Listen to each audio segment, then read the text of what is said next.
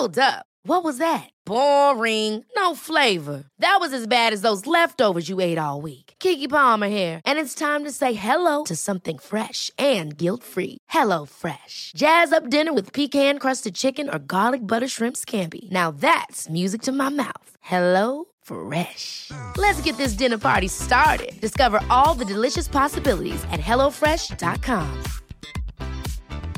I'm Sandra, and I'm just the professional your small business was looking for. But you didn't hire me because you didn't use LinkedIn jobs. LinkedIn has professionals you can't find anywhere else, including those who aren't actively looking for a new job but might be open to the perfect role, like me.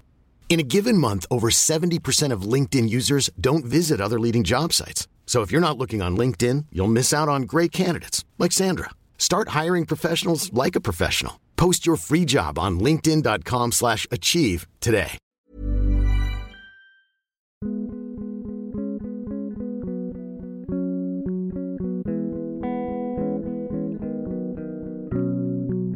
Welcome to the Virago Podcast, a monthly celebration of books, reading, and writing, brought to you by Virago Press, the international publisher of books by women.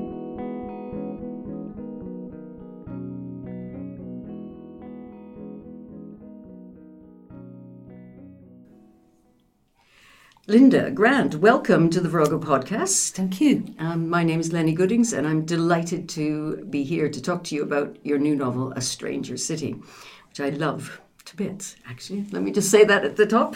Um, what I always like about all of your novels, and um, this is now your eighth, um, is just how humane they are and how funny and I don't know, I always feel a tremendous sense of feeling restored and nourished by reading your books, I just want to tell you. Um, so this is book about home in many, many ways, and I'd like you to tell us how did it start? Well, it started with in a couple of different ways, um, more than one actually, more than two even. Um, nearly 30 years ago, um, there was a documentary on Channel 4 about paupers' graves, and one of them was a woman whose body had been recovered from the Thames, and um, she was not identified. She was probably a rough sleeper. And um, her funeral several months later took place on Christmas Eve um, out in East London. And I was writing a feature for the Times to tie in with it. And I went to this funeral, and it was the most desolate, distressing experience. Very, very cold day, Christmas Eve. And um, I never forgot it. And I always thought that maybe I'd find a way of writing about it. And um, years later, many years later, I contacted, I managed to find the woman who made the documentary and I said, was she ever identified? No, she never was. This is 1990. She was never identified. It's nearly 30 years. Um, and then a couple of years ago, three years ago, I was on a train where I overheard a conversation, um, which was quite shocking. Um, it was a brief moment in time of me observing something. And um, as you know, I mean, I don't plan any novels that I have. I just sit down and start writing. So I wrote the, a, dis, a chapter describing the um, the funeral of an unknown woman, and I wrote a chapter describing an overheard conversation on the train. And then I thought to myself, how do these two fit together? How are they linked? What's the link between them? And it, it was at a time not very long after the referendum um, when I was entering the, the sort of, you know, the, the, the, the slopes of anxiety about the future. And I wanted to write about a London in which your idea of home was changing, being changed for you, your sense of belonging was undermined. There was a sense in which you know the future was uncertain. And I wanted to write in real time about this future that we were moving into, using these these two pieces of narrative as sort of springboard to take me into this London of the of the present. And so the connection between the two, obviously, mm-hmm. there isn't any real connection, is there? But what what is the is it the aimless nature of of uh, Well- London, or the the fact that we don't belong to things, or I- we I look think- for belonging? I think the thing about London is that it's it's a huge, huge city, and we we're always moving at tangents to each other.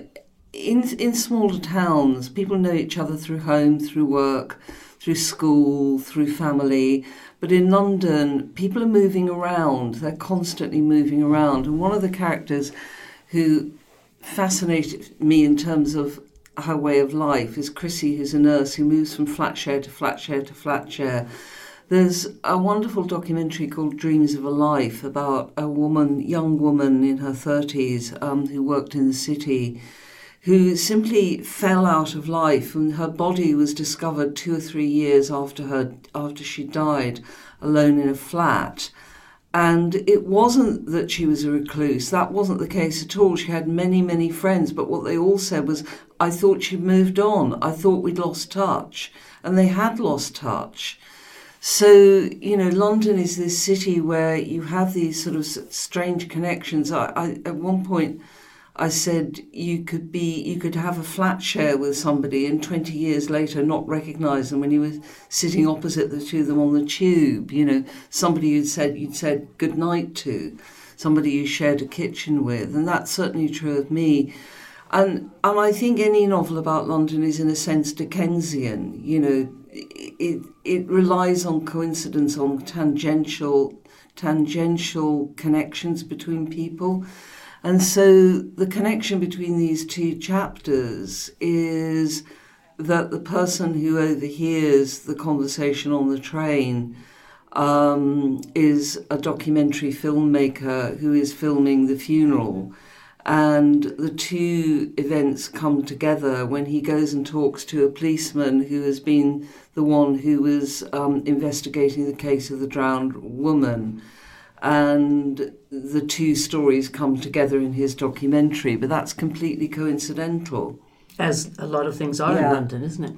So, and let's talk about your characters because, in fact, only one of your characters is actually a Londoner. That's right, yeah. So, tell us Um, about him.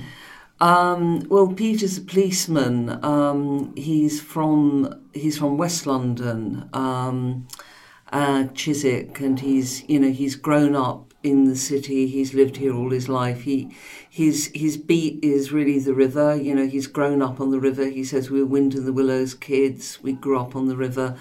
And his wife, who is also a Londoner, who he's known since he was a teenager, he known through um, she was a friend of his sister's so very un- a close-knit community and she's reached the point in her life when she wants to leave london uh, she wants to get out she wants to go and he feels strongly rooted so he you know he's just terribly divided um, so he's the only person who hasn't come to london from somewhere else Yeah, I think that's interesting. and it, it, it's a really interesting thing that if you come to London from somewhere else, you always have the somewhere else as well. Um, the somewhere else is always part of you, even if you never go back. And you come to London for something. Whereas if you grow up in London, that's really different. You know, you, you, you're rooted in ways that um, make you know the rest of the country can seem attractive or seem you know unattractive as they it does to him because he's a city boy and he loves the river and the river. The river is really key to this book, isn't it? Hmm. Well it begins and ends with the river with the body taken from the river and one of the characters in a plane flying above the Thames and looking at the serpentine shape of the of the river. Um, so the river is is is as much a, a, a character as it takes people back and forth. And as things become more bleak and more um, menacing it's a site of prison ships.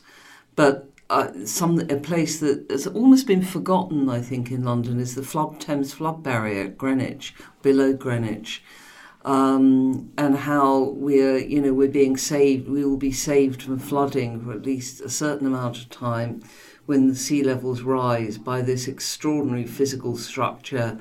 out, you know, out towards the um, the the sea, which you know people have totally forgotten about, even though it's a huge deal when it was first opened. So then London is a character. One of the reviews said when I, I, talked about it, talked about urban legends and how urban legends spread through the, the, the city tells its own stories, mm.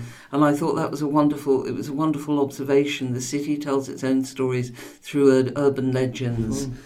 um, urban myths, and conspiracy theories, all of those things are stories that the city tells. And your other, so your other characters, so we have Chrissy, who's come mm. from Ireland. She's mm-hmm. a nurse, and she is your sort of, um, she's the character who moves around and yes. connects some people, yeah. but not others, but also represents that sort of more free floating yeah. Londoner. But then you have Francesca. Now, tell us about Francesca, who I, I feel has some connection with you.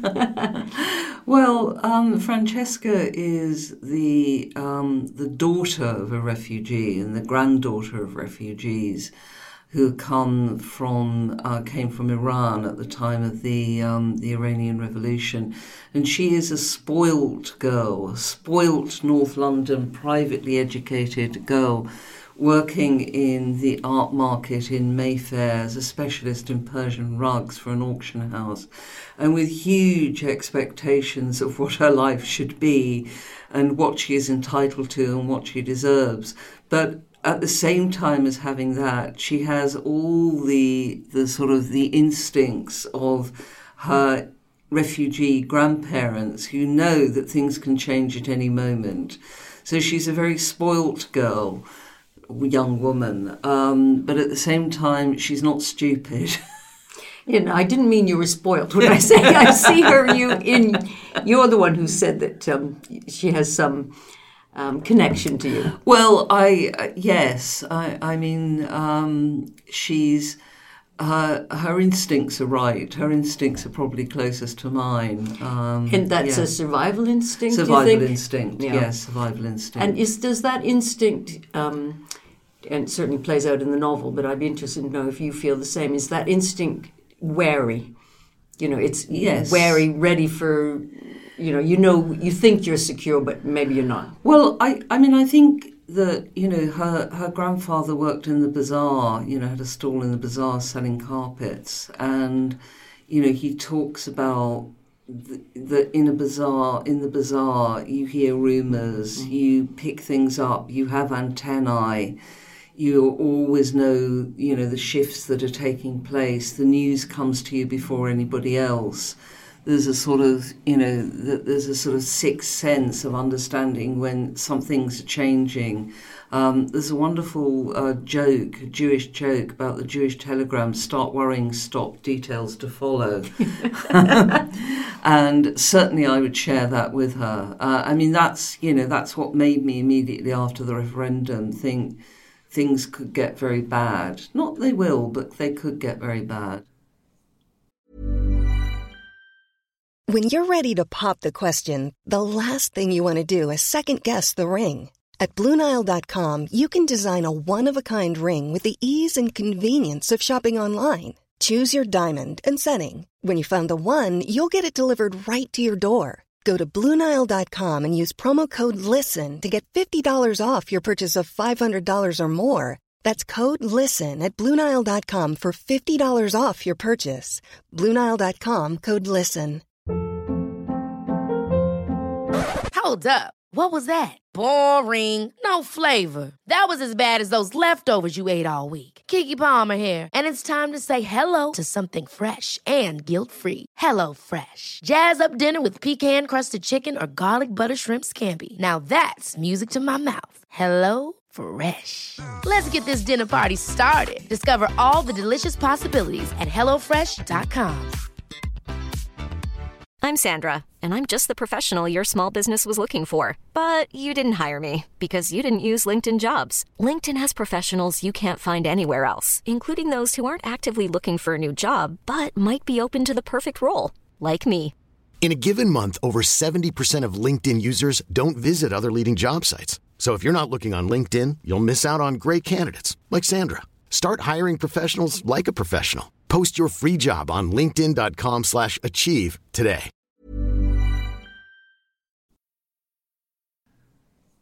And I mean, that brings me to the title, mm-hmm. A Stranger City, which was your very good invention. Or did we brainstorm it together? We brainstormed okay. it together. well, we, you and I have fun with our titles, yeah, don't we? we yeah, do, yeah. I, I, feel this one yeah. leans more to you than me this time around. Um, but I liked the reason I fell on it immediately when you said it um, was because it's obviously about strangers, of course, but it's a stranger city. Yes. So tell us about that. Well, Robert Macfarlane writes about the palimpsest on the landscape of things being scraped again, rewritten again, that there's always layers and layers and layers. And that's where, I mean, I knew the word palimpsest, but he. Um, he has this word of the day on Twitter, and he it was one of the ones that he that came up, and I immediately thought that's it. That's what's so. London is is a place of layers and layers and layers, but it's not just layers of history.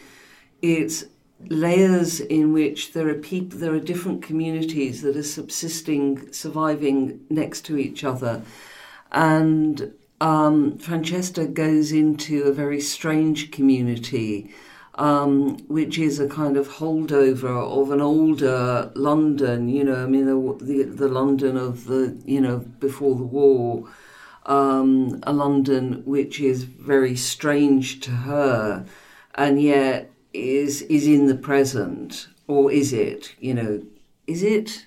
Who knows? There's an element of doubt about that. Um, and I wanted to have that kind of strangeness at the bottom of everything because there is a strangeness in London. There is a sense that ghosts have always in, always inhabited it.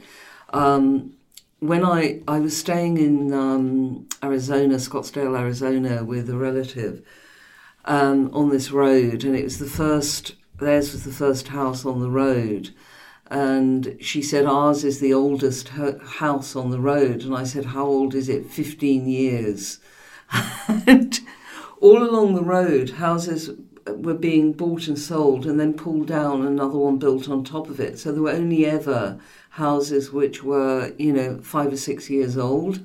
It was really extraordinary.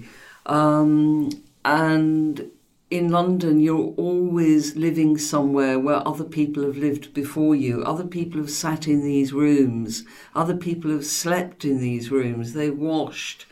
They've lived. They've, They've died. died. They've died in these rooms. You're always living in a place where others have gone before you, and the the sort of the strange thing about it is, you know, we live, but we make no impression.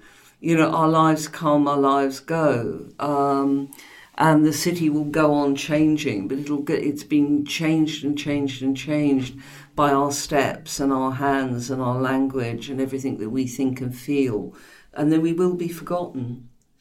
But that makes it sound very um, bleak. And there's no doubt that there are bleak, there is a bleak side to this novel. But what I, as I said at the beginning, what I love about your novels all is that they are very much about survival. Yes. Yes, absolutely. I mean, all, all, you know, I wanted all the people. I mean, I I'm only really interested in you know in survivors um, and how they operate and how they survive because you know that's that's the significant thing. You know, how do you survive? Um, and I'm you know, I'm not that interested in writing about victims. I'm interested in writing about people who've got the instincts, who know how to survive, as Chrissy knows how to survive, as Francesca knows how to survive, as her grandparents do, and, and as Marco does.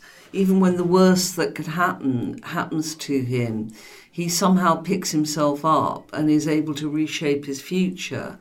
Um, so I think, yes, they all are survivors. And it's um, what I and what I like about this novel and other novels that you've written too is, is that the survival sometimes is very extreme. Obviously, Marco, the character you've just mentioned, who had a terrible disfigurement happens to him, doesn't it? But um, so sometimes the what they have to survive and war, refugees certainly would be that too. But sometimes their way of surviving is just a sort of everyday resilience. Yes, I think that's I think that's right. I mean, I don't think anybody in this novel is particularly noble, um, heroic, courageous, but um, But they're real.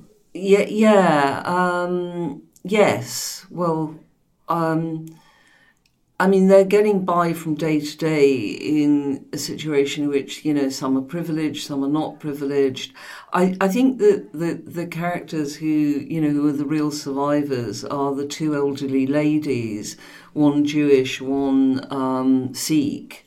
Um, and what is really lovely about those two characters is that they both came into being as a result of charity auctions where um, in order to raise money for charity, one for Grenfell, survivors of Grenfell, the other um, uh, Freedom from Torture, they donated a they donated a sum of money to have their names used in the book. And um, the result of that is two characters came into being who were not my plan.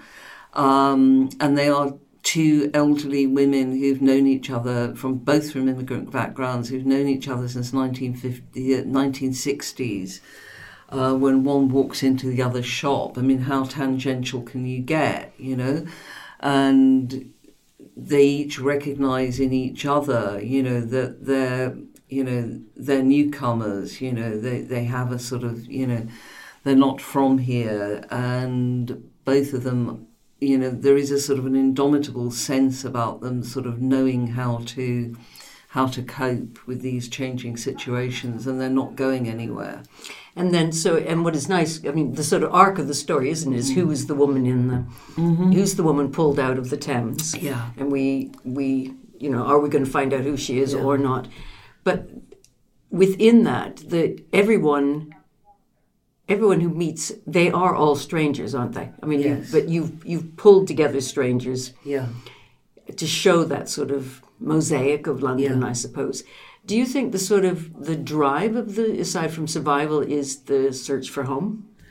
Yes, I mean, it, it, everybody is is looking for a home one way or another, or they're being forced out of their home. So Francesca and her husband Alan are young first time buyers getting their foot on the housing market, having to live somewhere, you know, which is, you know, not where Francesca thinks she ought to be living at all, and is very ashamed and embarrassed to tell her parents and you have her grandparents who are, you know, who are, who are exile, refugee, who are never going home, and for whom this alien city it becomes a place where they only dare speak Farsi when they're in their own home. And the same of the German neighbours who gradually, you know, who are modern people who are not afraid, who are, you know, doing very well in the London economy but suddenly they're turned on as foreigners. Mm-hmm. Um, and there's a sort of certain level of a joke on my part that, you know, the people who are persecuted are German, you know, a middle class German family who are looking into getting a loft conversion. um, because, you know, these are not the traditional victims. You said earlier that um, you don't plan your novels, that you get a sort of sniff or whiff of something and then off you go to see where it's going to turn out. Well, um, I think the thing is, do the characters interest me? Do I want to know more about them? Do I want to know who they are?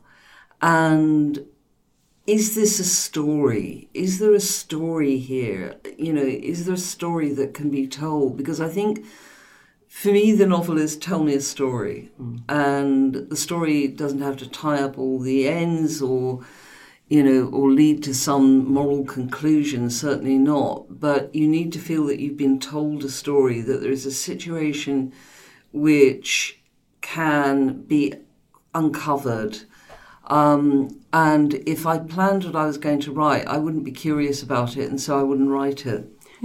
so you didn't know did you? Who that woman is no, in the at the beginning? not. And, and in fact, it took quite a long time before I decided whether you would ever know.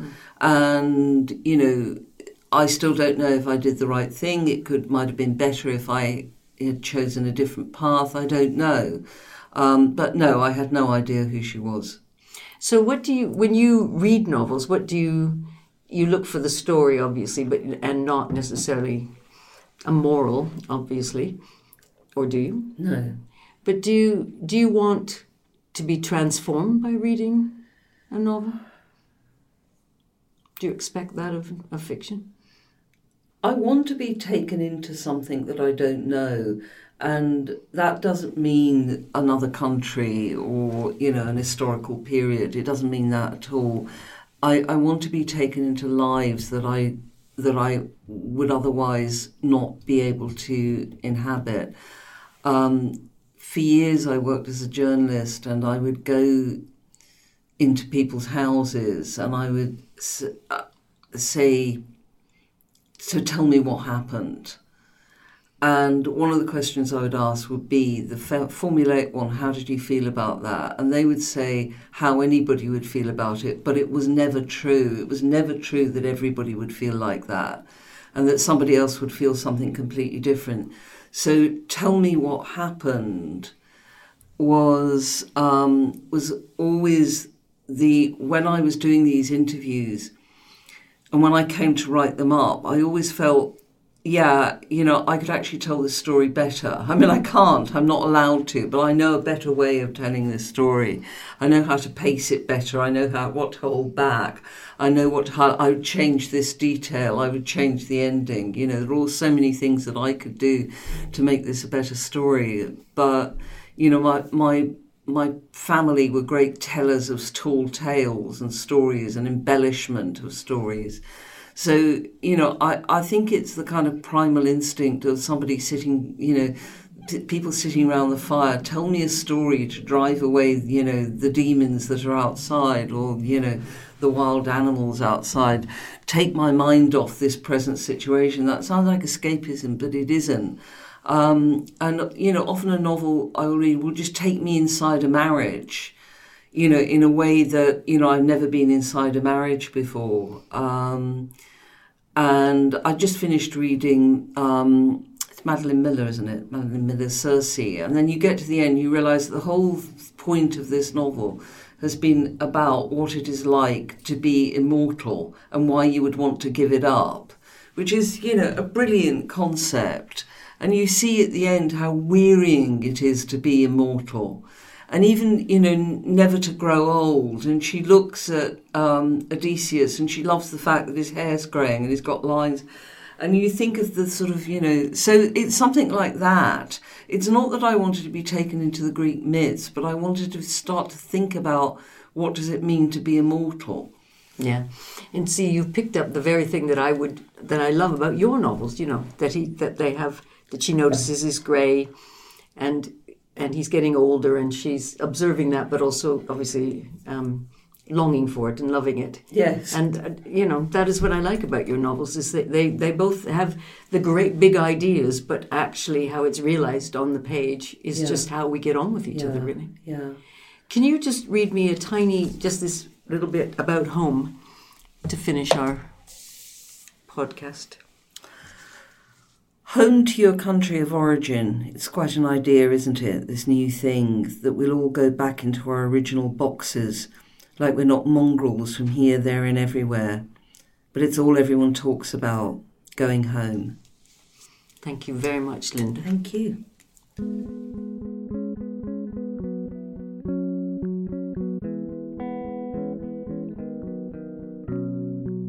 Thanks for listening to this episode of the Virago podcast.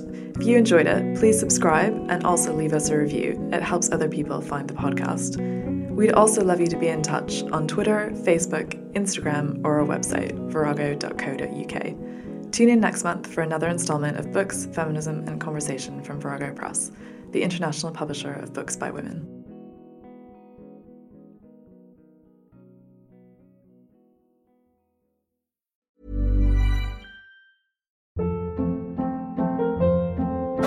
Hold up. What was that? Boring. No flavor. That was as bad as those leftovers you ate all week. Keke Palmer here, and it's time to say hello to something fresh and guilt-free. Hello Fresh. Jazz up dinner with pecan-crusted chicken or garlic butter shrimp scampi. Now that's music to my mouth. Hello Fresh. Let's get this dinner party started. Discover all the delicious possibilities at hellofresh.com.